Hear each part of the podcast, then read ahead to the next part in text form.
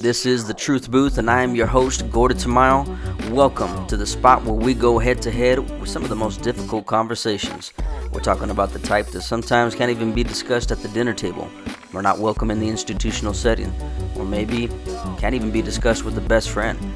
Everything from spirituality, sexuality, religion, politics, music, culture, family, and so much more. Get ready for some uncut and raw conversation that helps us get to the truth of the matter because we believe that the truth will set you free. Let's get it. How does one make sense of a world in chaos? That's like the rising question and thoughts of many in today's day and age. We have a ton of things that are taking place in the world today that are really causing a lot of people to question everything from natural disasters diseases plaguing the planet, right? These, this virus that's currently encapsulating the world. And as a result of that, the ripple effect has just been tremendous. We're seeing it impact the way people are living day to day. We're seeing the way that their financial um, hopes and dreams are being rattled. We're seeing a, a wide array of changes that have been taking place in a rapidly short period of time. And so that's kind of the topic of what I want to get into for just a moment. We're going to jump a little bit all over the place on this, but what a perfect timing to get a jump start to this new series where we just want to be tackling a bunch of different topics. But the pressing one on the mind right now is all the things that are happening in our current world that are changing the way that we live, the way that we think, the way that we interact with one another, and the way that we look toward the future. We live in an interesting time frame where technology is visibly interwoven into virtually every area of our life. So, somewhat of a paradox. You know, never in the history of mankind have we ever been more connected through technology, yet we are still disconnected. And it's interesting to see how, in this new space where everybody's living with being socially isolated, how we have all kinds of technology that are in place, and I love technology.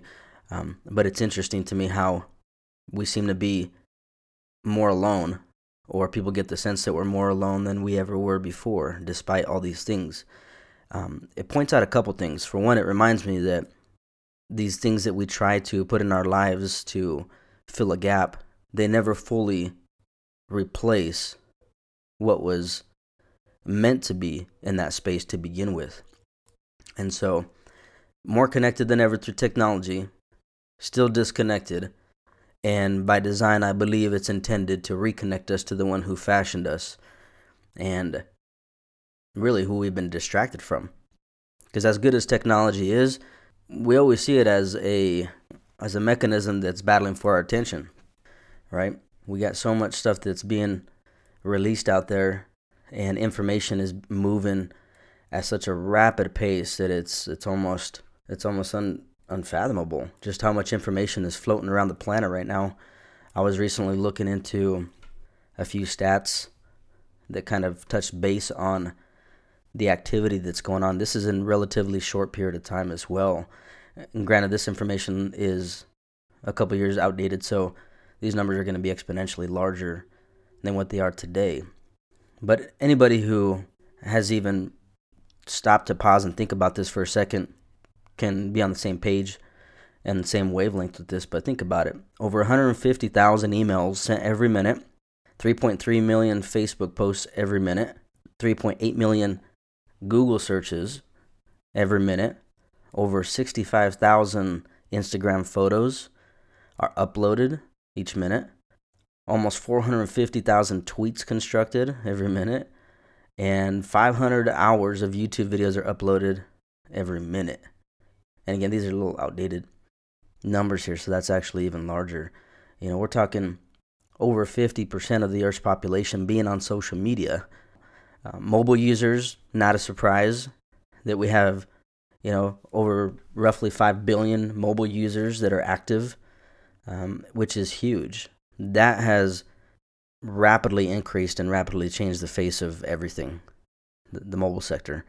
And with the expansion of 5G, which is the newest technology uh, looking to be released, um, as Huawei states, it's going to support 1,000 fold gains in capacity connections for at least 100 billion devices, and uh, which is huge. Um, we're talking about all kinds of devices, Internet of Things, which is kind of the next thing on the on the landscape here, which is going to allow people to be connected to various other pieces of technology and equipment and areas of their lives that they never interacted with before. I mean, we're talking about fridges and appliances that operate, you know, through 5G technology, and a lot of this stuff's already out. I, I know some people that actually already have um, utilized some of these pieces of technology. But the point is, is that this stuff is moving so rapidly that it's causing a lot of questions in place as to how beneficial this really is and is it really necessary?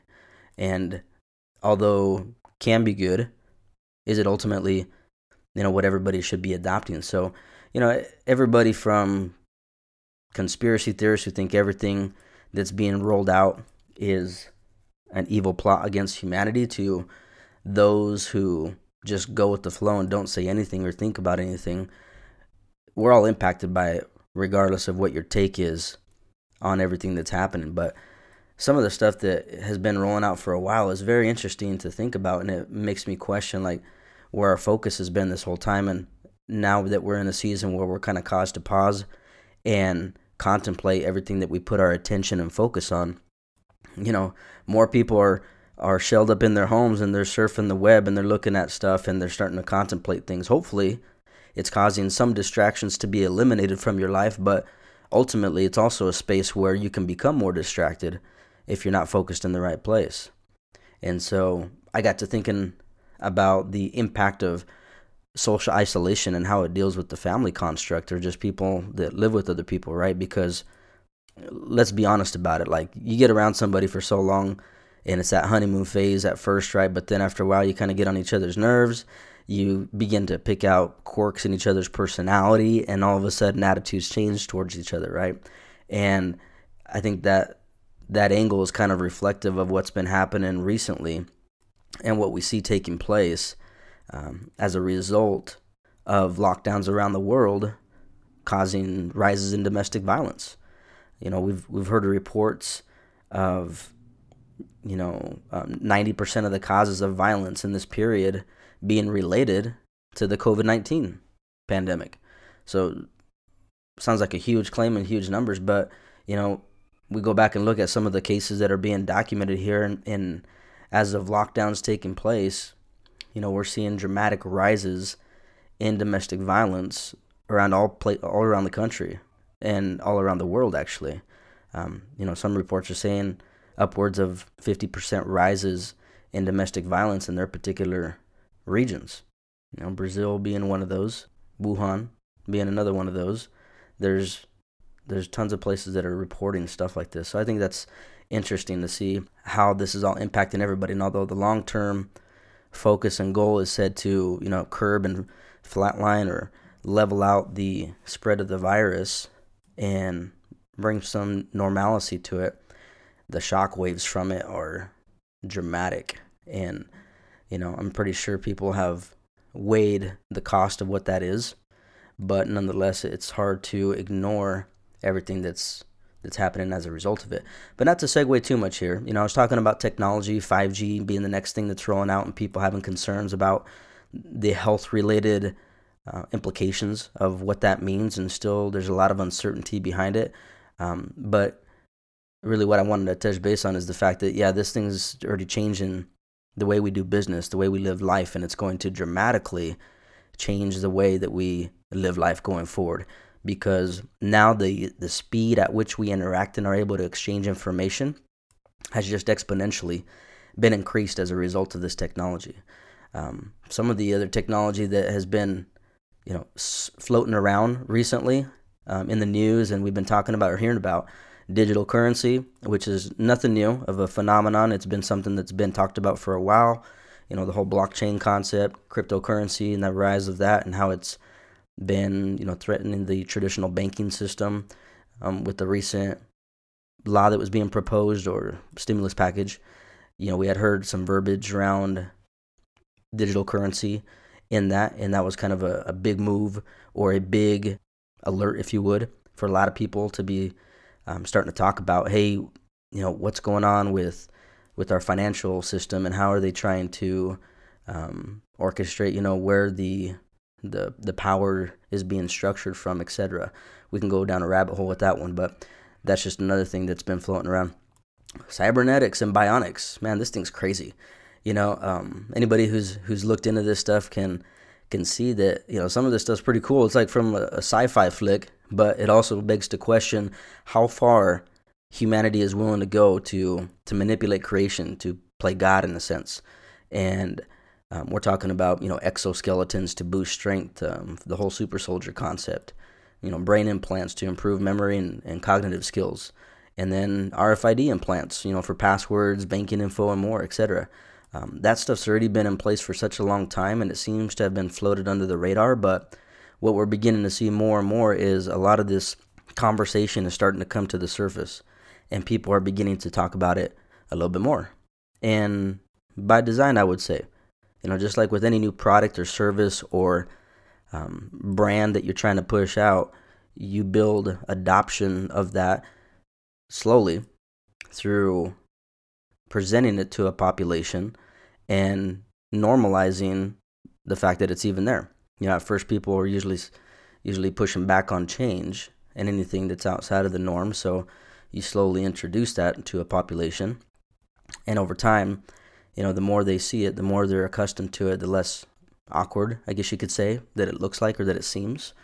And that's kind of what we're seeing with uh, a lot of the this other technology in, in relation to you know robotics and and cybernetics and bionics, etc. But really, what that brings me to is it reminds me of a scripture that is in Daniel 12:4, and it says, "But you, Daniel, shut up the words and seal the book until the time of the end." Many shall run to and fro, and knowledge shall increase. And as we t- touch base on already here, we see that information has been expanding. Um, we're seeing you know new terms that are being thrown out there because we've we've gotten to a place where it's accumulating at such a large pace and multiplying so quickly that we have to find a way how to categorize it and some of the terminology you've probably you might have never even heard of before you know, like zettabytes and all these other terms to describe larger forms of data. And on the analytics side, I mean, that is projected to be the next technology. You know, we're talking about taking data and being able to utilize that for a variety of different purposes for different businesses. And that's kind of been in place for a while now. You see gigantic companies like Facebook who are really data mining companies. You know, they integrate all these other forms of technology within it with facial recognition and being able to track and, and measure human behavior, etc., with you know photos that people share and places that they check in and things that they purchase, etc. But really, the machine on the back end or the um, main function of all that is data, is data mining, and that's been something that's been in place for some time. You know, again, I'm reminded of, of this particular scripture here because a lot of what we're seeing on the planet today is is not a surprise per se to somebody who who maybe has their faith established in in somebody greater than themselves. And I'm talking about God himself. Not a financial institution not a government not a people not a relationship etc I believe that much of what we've gotten ourselves into at this place is be is a place of fear and confusion and distress because we've failed to maintain faith and focus on the one who in reality is in control of all this and the rise in technology, the the rise in in how science is is woven into these different facets of life has really caused us to think that we have more control over our lives than we really do. And it's a dangerous place to be because as a result of doing that, when the shock waves hit, which they always do, and they did, and we've been seeing that with the natural disasters, you know, tornadoes, earthquakes have been all over the place, people begin to panic. And that's the initial response that we've seen many run to, even those that profess to have, you know, faith. Um, hoarding food and complaining about everything taking place and transmitting that fear to other people. And in reality, the virus isn't so much the thing that should be feared, although it's a valid concern. It's the spread of misinformation, it's the spread of fear and panic, and the reactions that we have towards all this and living selfishly. So how do we get to a place where we start to like gather our thoughts about everything that's occurring? You got all this stuff happening currently. We have all this stuff that's creeping up on us slowly. We got you know so many different opinions. Everybody's got an opinion nowadays, right? And it's easier to to share that opinion with internet, with social. Um, but how do you how do you gather sense of all this, and how do you maintain composure when you got a million different voices talking to you? That reminds me of Hosea six one, where it says, "Come, and let us return to the Lord, for He has torn, but He will heal us; He has stricken, but He will bind us up. After two days He will revive us; on the third day He will raise us up, that we may live in His sight. Let us know, let us pursue the knowledge of the Lord. His going forth is established as the morning." He will come to us like the rain, like the latter and former rain to the earth. And I'm reminded during the season and in through reading these particular scriptures that this is a time for us to return to Him. This is a time for us to repent from everything that we have been placing as an idol in our life and maintaining as the, the prime piece of our hearts for so long. And everything's being shooken up. Everything that we've held dear to us is being shooken up from our trust in our finances, to our trust in our careers, our trust in government, our trust in people, our trust in our health and the healthcare system. There's so many things that are now being shooken up that it's causing you to question. It's causing everybody to question. And most of us, we don't seek God until we're hurting bad enough where we have to, or when, or when we're running out of options.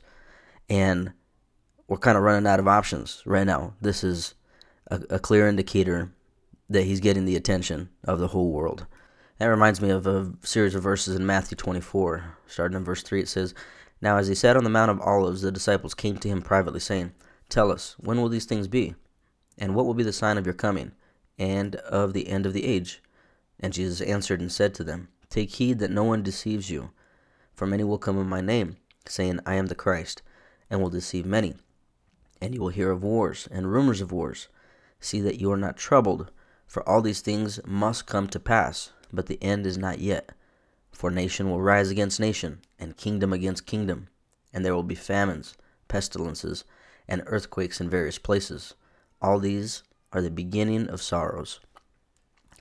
And so we see all that happening in today's day, right? We see a lot taking place, and you know, many people have been driven into fear, thinking that it's the end of the world and that everybody's going to die. And that's not the case. The end is not yet.